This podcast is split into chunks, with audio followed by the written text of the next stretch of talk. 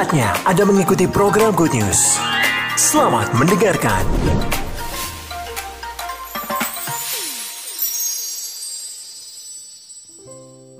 Mari kita buka di dalam Galatia pasal yang kedua, Galatia pasal yang kedua, ayat yang ke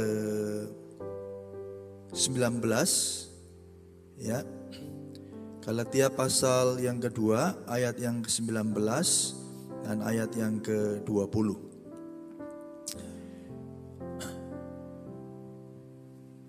Galatia 2 19 ayat yang ke-20 uh, Galatia 2 19 dan 20 demikian firman Tuhan. Sebab aku telah mati oleh hukum Taurat untuk hukum Taurat supaya aku hidup untuk Allah.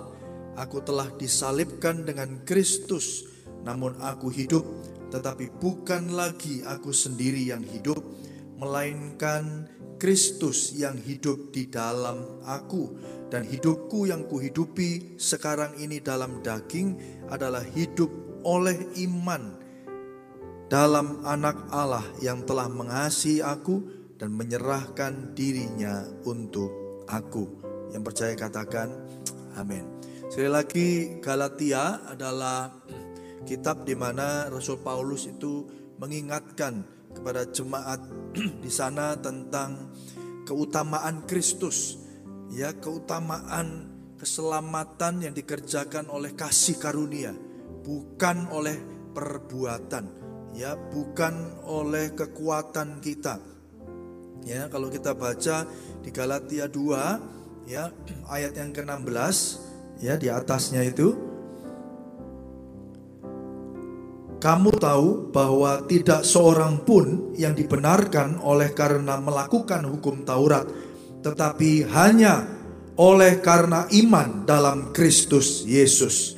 Sebab itu kami pun telah percaya kepada Kristus Yesus supaya kami telah dibenarkan oleh karena iman dalam Kristus dan bukan oleh karena melakukan hukum Taurat ya sebab tidak ada seorang pun yang dibenarkan oleh karena melakukan hukum Taurat ya jadi jelas ya Bapak Ibu Saudara perbuatan saudara, perbuatanmu tidak bisa menyelamatkanmu.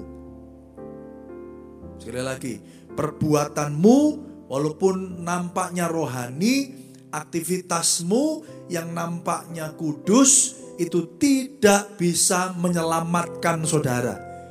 Hanya karena anugerah ya, karena iman di dalam Kristus Yesus, saudara dan saya diselamatkan. Yang percaya katakan amin, saudara. Mari beri tepuk tangan yang meriah bagi Tuhan kita. Haleluya.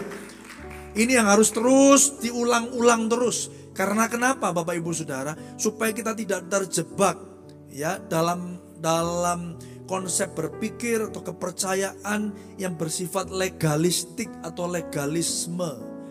Saudara, Saudara, ketika kita terjebak dalam satu cara pandang yang namanya legalisme, itu artinya apa? Saudara berpangku, berpusat, berfokus kepada kekuatanmu sendiri untuk bisa diselamatkan. Tetapi firman Tuhan mengingatkan kepada kita di dalam Galatia, tidak seorang pun dibenarkan oleh karena melakukan hukum Taurat. Tidak seorang pun. Itu pun di, diingatkan lagi di Efesus pasal yang kedua. Hanya oleh kasih karunia Allah engkau diselamatkan. Nah, Bapak Ibu Saudara, ini sejalan ya dengan apa yang terakhir saya katakan Bapak Ibu Saudara, bahwa mengikut Kristus itu adalah pertumbuhan. Kenapa? Karena kita punya akar, kita punya kedalaman. Jangan sampai kita jadi orang Kristen nampaknya bertumbuh, punya aktivitas rohani, Bapak Ibu Saudara, tetapi tanpa kedalaman, tanpa akar ya itu akan seperti rumah yang dibangun di atas pasir. Ketika ada masalah, saudara, badai datang, maka rumah itu akan hancur. Saudara yang dikasih Tuhan. Nah, oleh karena itu kita lanjut di ayat yang ke-19 ketika sekali lagi Rasul Paulus mengingatkan pentingnya anugerah, pentingnya menyadari bahwa oleh karena kematian dan kebangkitan Kristuslah saudara ini bisa hidup. Bahkan seorang hamba Tuhan yang baru saja dipanggil Tuhan bernama Timothy Keller yang sering juga saya bagikan kutipan-kutipannya, buku-bukunya Bapak Ibu Saudara. Dia berkatakan, dia katakan demikian bahwa kalau bukan Tuhan yang mencari kita, maka kita tidak akan pernah bisa menemukan surga. Yang percaya katakan amin. Saudara, oleh karena dosa kita ini mati. Kita ini terputus. Kita ini mati secara rohani. Bayangkan Bapak Ibu Saudara, orang yang mati Bagaimana bisa dia bisa mencari sang juru selamat itu? Enggak mungkin bisa. Oleh karena itu kita ini seperti domba yang terhilang, yang dicari Tuhan yang walaupun cuma satu yang hilang, dia tinggalkan 99, dia mencari dan ini berita baiknya, dia menemukan saudara dan hari ini kita tidak lagi orang-orang atau domba yang terhilang di hadapan Tuhan. Amin, saudara. Itu saudara dan saya. Itu begitu besar kasih Allah. Kalau keselamatan itu saudara tergantung pada kita, saudara, maka saya jamin Bapak Ibu Saudara, keselamatanmu bisa hilang. Tetapi kalau Tuhan sendiri yang menemukan, saudara, dia, dia katakan demikian, aku tidak akan pernah, Bapak tidak akan pernah membiarkan, melepaskan mereka dari tangannya. Saudara yang dikasih Tuhan, hari ini kau menjadi milik Allah. Dan mari hari ini kita menyadari konsekuensinya Ya, hari ini kita harus menyadari sekarang kalau kita tadinya mati, sekarang kita hidup, tadinya kita hilang, sekarang ditemukan, Bapak Ibu Saudara. Apa yang terjadi?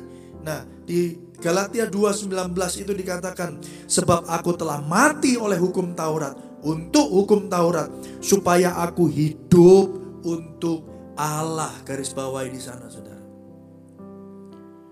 Saudara mati karena dosa-dosamu, tetapi di saat yang sama Tuhan membangkitkan saudara. Untuk apa? Bukan untuk hidup bagi dirimu sendiri, tapi hidup untuk Allah. Ini yang sering kali orang Kristen lupa. Mereka berpikir dengan mereka punya agama, mereka punya Kristus Yesus sebagai agama mereka. Mereka pikir ketika mereka sudah diselamatkan, maka apa yang terjadi? Kemudian setelah itu adalah kehidupan yang dihidupi berdasarkan keinginan dan cita-cita mereka sendiri. Mereka lupa, Bapak Ibu Saudara, kita sering kali lupa bahwa sesungguhnya kita yang telah mati binasa, kita dihidupkan, kita dibangkitkan, dan kita sekarang menjadi milik Allah. Yang percaya katakan amin. Yes, ya kita sudah dibeli dengan lunas, dengan harga yang lunas, yaitu dengan darahnya Saudara yang dikasih Tuhan, oleh karena itu hari ini kita hidup untuk Allah. Dan di sana dikatakan, dilanjutkan, aku telah disalibkan dengan Kristus. Inilah identitas baru saudara. Saudara adalah orang-orang yang terhilang, orang-orang yang berdosa, yang melawan Allah, Hari ini saudara, saudara telah dihidupkan kembali. Tapi di saat yang sama dikatakan aku telah disalibkan dengan Kristus. Artinya apa Bapak Ibu Saudara? Disalibkan dengan Kristus. Keakuan kita. Dosa kita, keinginan kita. Kesombongan kita. Pemberontakan kita. Disalibkan dengan Kristus. Dilanjut namun aku hidup. Artinya apa Bapak Ibu Saudara? Manusia lama kita disalibkan bersama dengan Kristus supaya kita dilahirkan kembali, memiliki kehidupan seorang manusia yang baru. Katakan sama-sama, manusia baru. Itu identitas kita. Kita hidup tetapi dilanjutkan tetapi bukan lagi aku sendiri yang hidup. Ini masalahnya orang Kristen. Seringkali ketika kita pakai Tuhan itu hanya sebagai alat. Kita pakai Kristus Yesus itu hanya sebagai pelampung, jaket penyelamat. Ya sudah toh, sekarang kan sudah selamat. Ya sudah, aku tidak butuh pelampung lagi, tak tinggal. Sekarang aku berjalan dengan kekuatanku sendiri untuk mencapai keinginan dan cita-citaku. Kalau ada masalah, kita berusaha untuk menggunakan Tuhan kembali, mencari Tuhan. Saudara yang dikasih Tuhan, bukan seperti itu yang dikatakan oleh Rasul Paulus. Dikatakan namun aku hidup tetapi bukan lagi aku sendiri yang hidup. Melainkan Kristus yang hidup di dalam aku. Yang percaya katakan amin. Makanya Bapak Ibu Saudara ini konsekuensi sebagai seorang murid Kristus. Yaitu apa Bapak Ibu Saudara? Hidupnya bukan lagi mencerminkan hidupnya sendiri tetapi hidup seorang Kristus yang percaya katakan amin. Itu tandanya. Jadi semakin lama engkau ikut Tuhan, semakin lama kita jadi orang Kristen, tandanya adalah kehidupanmu semakin mencerminkan karakter-karakter Kristus. Itu saja. Tapi kalau kita dari dulu sekarang, ya di mana pun kita berada, di gereja, di di kantor, di tempat kerja, di dalam keluarga, kita nggak pernah berubah, tapi ngaku orang Kristen, saudara, berarti engkau masih hidup menghidupi hidupmu sendiri. Engkau belum sungguh-sungguh mati dan mematikan kedagingan kita. Saudara, seorang murid Kristus hidupnya bukan dia lagi, tetapi Kristus yang hidup di dalam dirinya. Adalah nutrisi-nutrisi ilahi yang terpancar di dalam kehidupannya. Dan di situ dikatakan, saudara, dan hidupku yang kuhidupi sekarang di dalam daging adalah hidup oleh iman dalam anak Allah yang telah mengasihi aku dan menyerahkan dirinya untuk aku. Jadi kalaupun hari ini kita hidup di dalam daging ini, kita hidup oleh iman. Oleh percaya kita di dalam apa? Dalam anak Allah. Anak Allah itu siapa? Kristus Yesus. Ini yang disebut kehidupan yang berpusat kepada Kristus. Ini inti kekristenan, Bapak Ibu Saudara. Ini inti kekristenan di mana inti atau pusat iman percaya kita kepada kematian dan kebangkitan Kristus. Itu yang jadi motornya, itu yang jadi mesinnya. Sehingga begini, sehingga apa pun yang kita kerjakan, saudara, di mana pun Tuhan tempatkan kita, kita punya paradigma cara pikir yang berbeda, cara pikir kerajaan Allah, nilai-nilai surga yang kita hidupi. Yes, kita masih hidup di dunia. Ya, kita masih bekerja cari uang. Ya, kita bisa masih berprofesi sebagai guru, sebagai dokter, sebagai pengusaha, sebagai politisi, sebagai akuntan, sebagai dokter, apa pun profesi saudara. Tetapi dengan nilai-nilai, dengan cara pandang, cara pikir yang berbeda. Saudara yang dikasih Tuhan, nilai-nilai kita pun berbeda. Kalau orang kerja keras untuk dapat uang, setelah dapat uang ditabung, saudara, untuk masa depan. Pikirannya adalah untuk apa? Untuk dirinya sendiri. Tetapi hari ini Bapak Ibu Saudara, kalaupun kita bekerja, kalaupun kita punya uang, kita tahu pekerjaan kita pun itu sesungguhnya diberikan oleh Tuhan. Uang dan harta yang kita punya pun itu sesungguhnya milik Tuhan supaya di dalam kita menghidupi hidup kita, pekerjaan kita, kita mempermuliakan nama Tuhan. Ini yang penting, saudara, kita harus sadari. Aktivitasnya sama, kegiatannya sama. Pagi-pagi sama-sama bangun paginya, sama-sama pergi pergi ke, ke, ke tempat pekerjaannya, sama-sama melakukan tugasnya, mungkin bahkan jabatannya sama, tapi untuk misi dan untuk visi yang berbeda. Amin. Oleh karena itu, ketika dalam pekerjaan kalau kita mungkin ditusuk dari belakang, kita dijegal teman sekerja, saudara, kita ngalami mungkin apa uh, fitnah, pengkhianatan, saudara, kita nggak sakit hati. Kenapa? Karena kita hidup di dalam Kristus dan Kristus hidup di dalam kita. Dan bisa jadi untuk itulah, untuk alasan itulah kita ngalami semua ini.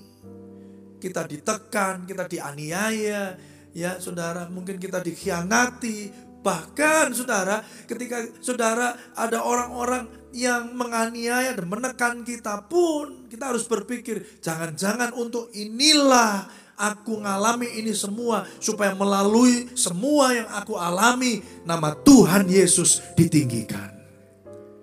Itu dia.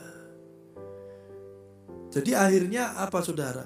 Orang yang hidupnya di dalam Kristus akan memiliki respon yang berbeda. Amin saudara. Ketika dia mengalami masalah. Ketika mereka mengalami aniaya, penderitaan, bahkan mungkin sakit penyakit. Saudara, oleh karena itu, malam hari ini melanjutkan apa yang sudah saya sampaikan, pertumbuhan tanpa kedalaman.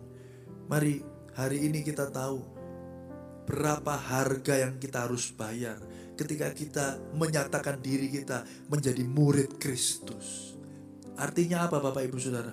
Engkau kehilangan hidupmu yang lama dan kau mendapatkan hidupmu yang baru di dalam Kristus oleh Kristus, dari Kristus, dan untuk Kristus. Yang percaya katakan amin. Seringkali orang berpikir begini, ya udahlah Pak, kan saya cari hidup ini kan cari selamat, hidup ini kan cari surga. Mana yang katanya janjikan surga ya saya ikut. Eh katanya Tuhan Yesus, ya sudah saya ikut Tuhan. Tetapi berhenti sampai di sana. Mereka akhirnya berpikir, ya sudah sekarang Pak, sekarang saya ingin sukses. Pertanyaannya, definisi sukses itu seperti apa? Definisi berhasil dalam hidup itu ukurannya apa? Apakah kalau saya sudah mempunyai harta tertentu, saya dibilang sukses? Saya diskusi dengan anak saya, saudara. Saya biasa untuk hal seperti ini saya diskusi dengan istri, dengan anak saya. Ya, anak saya itu dilatih terus untuk terus berpikir kritis. Ya, ayo coba challenge, tantang, pikir kritis. Jangan cuma ya ya ya aja di, diajari gurunya, tanya lagi gurunya gitu ya. ya. Jadi mungkin gurunya juga sekarang deg-degan ya kalau ngajar anak saya gitu. Ya. Kenapa? Saudara, ditanya terus, kenapa kok bisa begitu, Sir? Kenapa kok bisa begini? Kalau gini gimana? Saya tanya, ukuran sukses itu apa? Sebentar dia akan lulus SMA, mau cari kuliah. Bilang, kuliah yang berhasil itu yang seperti apa? Ya. Dapat sekolah yang baik, yang baik itu model yang seperti apa? Di tempat yang seperti bagaimana? Ditanya terus, kita diskusi. Orang berhasil itu akan seperti, oh kalau nilainya bagus lulus semua, oke. Okay. Lulus semua. Lalu apa? Kalau sudah masuk ke, ke ke universitas yang terkenal, terkenal itu ukurannya apa? Dikejar terus saudara. Kenapa? Karena pada satu titik saudara, engkau telah engkau bisa jadi kita sampai pada titik itu. Engkau tidak akan rasakan itu keberhasilan. Mungkin bagi orang yang belum sampai ke sana, ya saudara, mungkin itu, wah iya bapak belum pernah punya, loh kandani. Coba kamu ke sini. Ya Jim Carrey itu ya yang saya pernah sering saksikan, ya artis artis Hollywood, ya dia udah berhasil terkenal, ya kekayaan dia punya, popularitas dia ada, saudara ya. Dia katakan begini, doa saya itu, harapan saya kepada manusia yang lain adalah supaya mereka mendapatkan apa yang mereka impikan. Apa yang mereka apa dambakan tentang kesuksesan. Supaya pada akhirnya mereka tahu bahwa itu bukan segalanya. Kenapa dia bisa ngomong begitu? Ya karena dia ada di situ. Ketika dia di situ dia ngomong gini, ini dok, cuman gini aja. Saya kemarin di di YouTube channelnya siapa saya nggak tahu. Itu di tempat satu tempat itu katanya ada restoran ya yang menyajikan steak. Ya tahu ya? Bukan steak ya. Kalau stick itu tongkat ya. Orang Indonesia ngomong ayo kita makan stick oke itu jopo stick tongkat ya. Dahan-dahan kayu itu ya. Steak. Nah supaya nggak salah sudah steak. Ya, jadi kalau diajak ya saya mau makan steak. Nah, steak ini saudara ya disajikannya apa? Steak ini udah steaknya katanya dagingnya itu wagyu. Ya wagyunya itu volume apa tingkatannya kualitasnya itu yang paling tinggi. Nggak tahu ukurannya volumenya apa istilahnya pakai volume atau istilahnya pakai apa saya lupa ya. Tapi ada ada uh, grade-nya grade-nya ada tingkatannya ada empat uh, uh, tiga empat lima begitu saudara ya. Ya. Apalagi kalau dagingnya itu daging Kobe Jepang gitu ya. Wah itu katanya sapinya itu tidak boleh gerak saudara. Supaya apa? Supaya tidak ono otot ya. Lemak saudara ya. Ya jadi disuruh diem gini. Kasihan saudara sapinya itu ya. Udah gemuk gitu ya saudara ya. Sehat gemuk dikasih makan terus habis itu dibeleh saudara itu dagingnya itu ada ada ada urutannya. Ya saudara ya. Nah, lalu di YouTube channel itu dikatakan begini ini ini daging kualitas atas. Ya empuknya bukan main. Ya di apa di grill. Ya setengah matang. Ya gitu saudara ya. Habis itu apa? Dilapisi sama emas. Pernah tumon saudara ya ini emas yang edible ya emas yang bisa dimakan saudara. Dikasih emas jadi bentuk bentuknya memang gold gitu emas gitu. Terus habis itu dipotong-potong gitu. Terus kalau yang di YouTube itu kan langsung dipotong terus dimakan itu sambil kameranya disorot di mulutnya haum gitu ya. Sambil kita yang nonton wah enak eh ngiler langsung saudara ya. Saudara kita mikir kapan bisa makan daging sama emas gitu saudara ya tapi saya saya jamin saudara kalau nanti saudara sampai pada titik itu saudara bisa beli punya uang banyak gitu ya tiba-tiba ada yang kasih uang miliaran gitu saudara langsung ingat oh itu makan daging emas saudara ya Terus saudara datang minta makan daging emas. Saya percaya ketika sudah selesai habis. Terus saudara ngomong gini, wes lah, ini. Gitu, Kenapa? Apa yang masuk mulut akan keluar ke, mohon maaf, ke mana? Ke jamban kata Tuhan Yesus. Benar nggak Bapak Ibu Saudara? Ya cuman gitu, makanan itu namanya makan itu cuman enaknya itu antara mulut ya sampai sampai leher ini. Sisanya jadi penyakit, benar nggak saudara? Enaknya cuma sampai sini, saudara ya saya juga nggak saya nggak pernah makan yang emas emasan gitu tapi tapi saya pernah apa eh, pernikahan di Bali itu saudara yang terakhir dagingnya culik gitu saudara ya. Kotak gitu. Wah saya lihat di menunya. Wah wagyu. Saya pikir saya sering makan di wagyu di Surabaya gini ya atos gitu kan. Wagyu wagyuan be gitu kan saudara tapi karena ini yang ngundang saudara ya kita tahu ya uh, siapa atau kapasitasnya seperti apa ya. Saya cuma ingin nyoba. Oh bos sih gitu saya sama istri saya gini gitu daging opo tahu empuknya sudah jas kasih garpu jas makan jas di mulut itu leleh belum ngerasa no sentek saudara lah ini tuh caranya apa ini tuh rasanya saudara. Dan itu saya percaya harganya mahal. Tapi setelah itu, setelah kekaguman kita seberapa detik itu saudara, ya sudah. Sampai sekarang ya saya tidak pengen lagi saudara ya. Kalau suruh beli sendiri, kalau dibayari ya mau saudara ya. Tapi tidak pengen yang gimana, uh, wah saya kepengen lagi tuh, wah itu pecel di Malang gitu, itu kan masih pengen gitu ya saudara. Ini enggak ya saudara. Oleh karena itu kenapa? Karena apa? Seringkali itu yang jadi keinginan kita. Nah hari ini apa yang menjadi keinginan saudara? Firman Tuhan katakan, namun aku hidup, tetapi bukan lagi aku sendiri yang hidup, melainkan Kristus yang hidup di dalam aku. Artinya biarkan hari ini Bapak Ibu Saudara keinginan-keinginan Kristus ya rencana-rencana Kristus kehendak-kehendak Bapa ilahi itu itulah yang saudara inginkan dan saudara hidupi dan saudara genapi untuk apa? Untuk menyatakan kemuliaan Allah. Mari yang percaya beri tepuk tangan yang meriah bagi Tuhan kita. Amin, Bapak Ibu Saudara. Sekarang sedang pencurahan Roh Kudus untuk memperingati kembali. Ya, saya tidak setuju kalau ada ibadah pencurahan Roh Kudus. Roh Kudus itu sudah dicurahkan, Mas. Ojo disuruh curahkan tiap tahun. Yang kita peringati itu peringatan pencurahan Roh Kudus. Makanya hati-hati kalau milih lagu ya kan saudara ya. ya.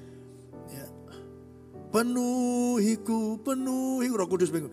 Aku ket mau nanggon mungkin mbok penuhi penuhi banjir loh awakmu. Aku nang kene terus. Yang kita perlu tingkatkan adalah bukan kita minta Tuhan terus masuk-masuk. Sudah ada di dalam saudara. Masalah gini, tingkat kesadaran kita akan keberadaan Tuhan di dalam hidupmu itu yang perlu ditingkatkan. Yang percaya katakan amin. Itu yang per, yang pertama. Yang kedua, Saudara, setelah kesadaran penuh bahwa Tuhan itu berdaulat, hidup di dalam saudara, tinggal di dalam hidupmu. Yang kedua, biarkan dia berdaulat atas hidup saudara. Masalahnya apa? Kita nyanyinya kenceng, tapi kita tidak membiarkan Tuhan itu berdaulat dan memimpin langkah kita. Masalahnya itu. Amin, saudara. Kita masih punya pikiran kita sendiri, rencana kita sendiri, kehendak kita sendiri. Tapi nyanyinya, penuhiku, penuhiku. Malaikat ngono surga esok ngomong kalau bisa gibah saudara. Kalau malaikat itu bisa ngerasani saudara. Saya percaya mungkin malaikat juga nggak ngerasani. Kalau malaikat ngerasani saudara, orang-orang Kristen jelek. Lawang Tuhan senang di dalam diri mereka kok. Penahu, penihu, penah, penihu, penuhi, penuhi saudara. Halo? Yang perlu ditingkatkan itu kesadaran bahwa yes, Tuhan Yesus, Roh Kudus ada di dalam hidupku. Dan bagaimana Roh Kudus itu hari ini berdaulat memimpin penuh setiap langkah hidupku. Pertama yang ditingkatkan kesadaran penuh akan Kristus yang tinggal di dalam saudara. Yang kedua kepekaan akan suara Tuhan. Tuhan, hari ini aku harus apa? Hari ini aku harus ngapain? Itu yang perlu. Yang percaya katakan amin. Ya. Jadi saya tadi nyanyi ada lagu itu dinyanyikan, saya langsung lihat ayat firman Tuhan ya. Apa pernah ya Raja Daud nyanyi seperti itu ya? Tapi kalau lagu itu ada ya berarti hari ini saatnya untuk tidak dinyanyikan lagi kan gitu saudara ya. Kalau sedua ayat 10. Ayo baca ayat.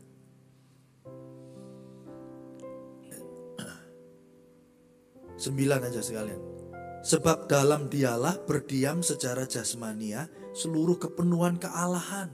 Artinya di dalam Kristus itu dia itu benar-benar manusia waktu itu dan dia sungguh-sungguh Allah. Yesus itu Allah. Dan ayat yang ke-10, dan kamu baca sama-sama jemaat Tuhan, telah apa? Telah apa? Dipenuhi telah apa akan? Apa telah? Telah apa akan? Sudah atau belum? Sudah dan kamu telah dipenuhi di dalam dia. Dialah kepala semua pemerintah dan penguasa. Yang percaya katakan amin. Masalahnya gini, sudahkah dia jadi pemerintah, jadi sorry, sudahkah dia jadi penguasa atas hidupmu? Halo dipenuhi Roh Kudus itu satu hal. Dipimpin oleh Roh Kudus itu hal yang lain.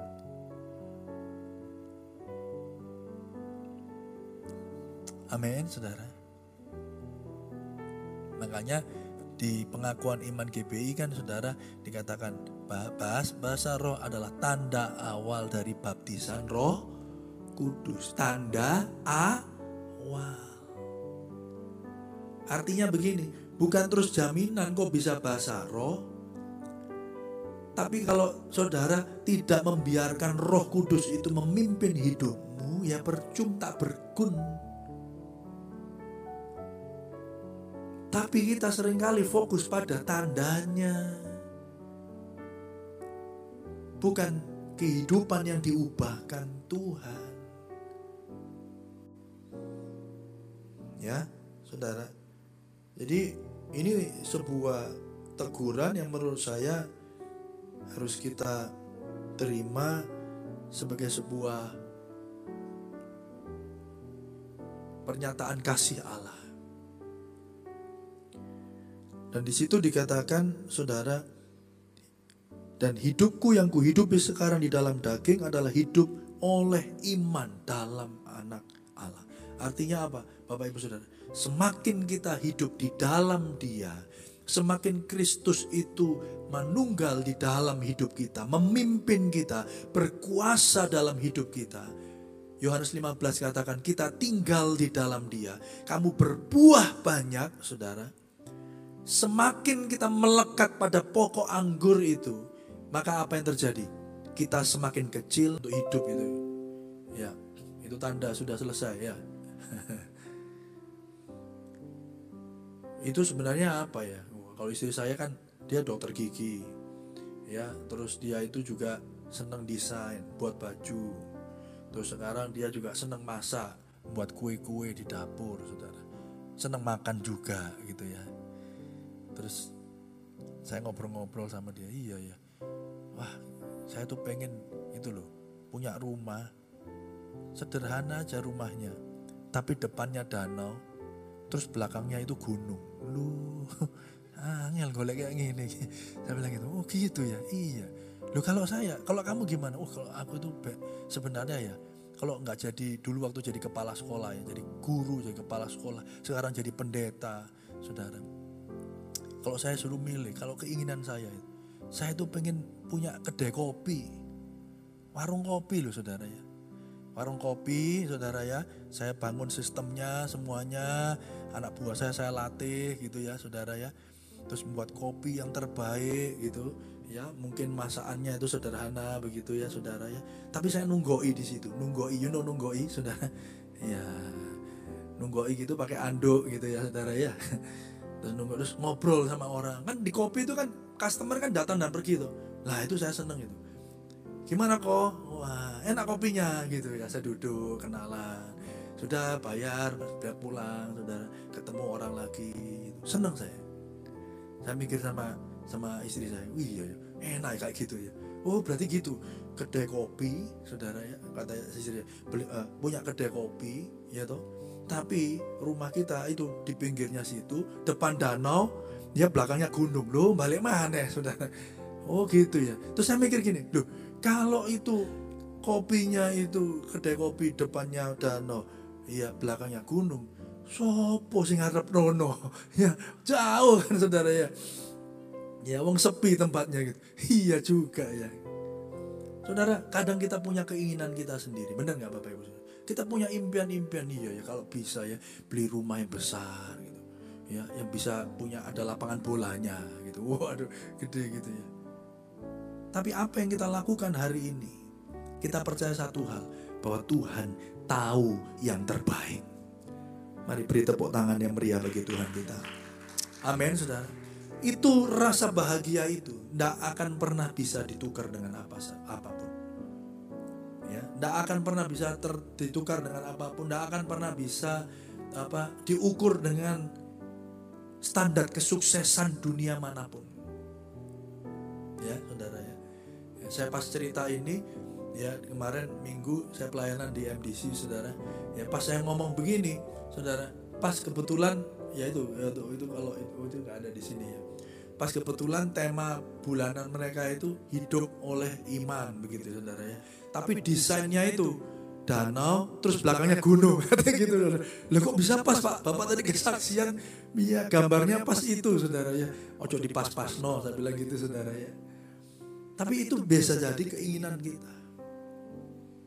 Tapi kalau kita terus tinggal di dalam dia, terus ber, bergaul dengan Tuhan, terus berelasi dengan Kristus, Kristus tinggal di dalam kita. Kita semakin tahu rencana Allah dan kita menghidupinya Bapak Ibu Saudara. Sehingga keinginan-keinginan yang saudara hidupi bukan lagi keinginanmu tetapi keinginan dan rencana Allah. Yang percaya katakan amin. Dan itu saya mau katakan pasti yang terbaik. Saya akan tutup dengan ini Bapak Ibu Saudara. Seorang hamba Tuhan yang saya kagumi, ya saya banyak belajar dari dia.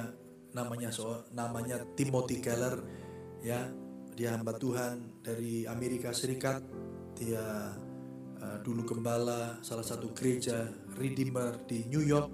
Dia dipanggil Tuhan ya beberapa hari yang lalu karena kanker pankreas dan sebelum dia meninggal dia berkomunikasi dengan satu temannya hamba Tuhan juga yang namanya John Piper ya dan di dalam email terakhir mereka mereka bertukar-tukaran email, mereka berdiskusi tentang Lukas pasal yang ke-10 ayat yang ke-20. Di mana ketika itu 72 murid Tuhan Yesus itu kembali setelah diutus oleh Tuhan dan diberi kuasa untuk mengusir setan dan menyembuhkan penyakit, mereka pulang kembali kepada Tuhan Yesus dengan bergembira, bersuka cita. Ya, mereka katakan, iblis, setan-setan pun tunduk kepada kami. Lalu Yesus berkata begini, jangan bersuka cita kalau setan-setan itu tunduk kepadamu. Tetapi bersukacitalah karena namamu sudah terdaftar di surga. Mari beri tepuk tangan saudara. Yang pada akhirnya John Piper menyimpulkan begini Bapak Ibu Saudara. Kita bisa melakukan semua aktivitas kegiatan menghidupi hidup kita ya pakai prof, uh, menghidupi profesi kita panggilan kita. Apakah itu pendeta? Pendeta yang dipakai Tuhan luar biasa. Seorang WL WL yang mem, mem, memproduksi album uh, rohani yang memberkati begitu banyak orang. Tetapi pada akhirnya ya John Piper mengingatkan Timothy Keller bisa jadi memberi pesan kepada kita Saudara, lebih daripada itu, lebih daripada semua kesuksesan, bahkan kehebatan pelayananmu, bersukacitalah karena engkau sudah diselamatkan. Lebih bersukacita, lebih bergembiralah bahwa engkau telah selamat daripada segala kesuksesan yang kau pernah miliki. Dan yang berikutnya dikatakan lebih bergembiralah akan juru selamatmu daripada akan pelayanannya. Saudara bisa berhasil dalam pelayanan. Saudara bersuka cita tentunya. Kita bisa bersenang hati, oh kita luar biasa, jemaat kita banyak, misalnya gedung kita bagus. Tapi jauh lebih bersuka citalah akan juru selamatmu. Lebih daripada hasil pelayanan kita. Yang percaya katakan amin. Saudara mungkin punya keluarga. Saudara rindu keluarga saudara berhasil. Saya punya anak tiga, saya rindu anak saya juga sekolahnya baik, ya bisa masuk ke universitas, yang nanti bisa kerja, nanti mungkin bisa akhirnya punya pasangan, menikah, punya anak, masuk dalam sebuah standar kesuksesan yang dikatakan keluarga berbahagia. Tapi apakah itu tujuan kita? Apakah itu kebahagiaan kita? Biarlah hari ini kebahagiaan kita adalah ketika kita tahu bahwa namamu sudah terdaftar di surga. Beri tepuk tangan bagi Tuhan kita.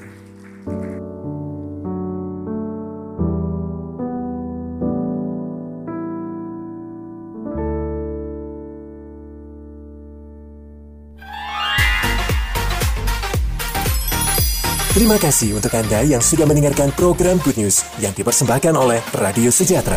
Untuk Anda yang rindu mendapatkan layanan konseling dan dukungan doa, silakan menghubungi hotline 0812 33 33 6392. Para konselor dan para pendoa Diaspora Sejahtera Caring Ministry siap untuk melayani Anda. Tuhan Yesus memberkati.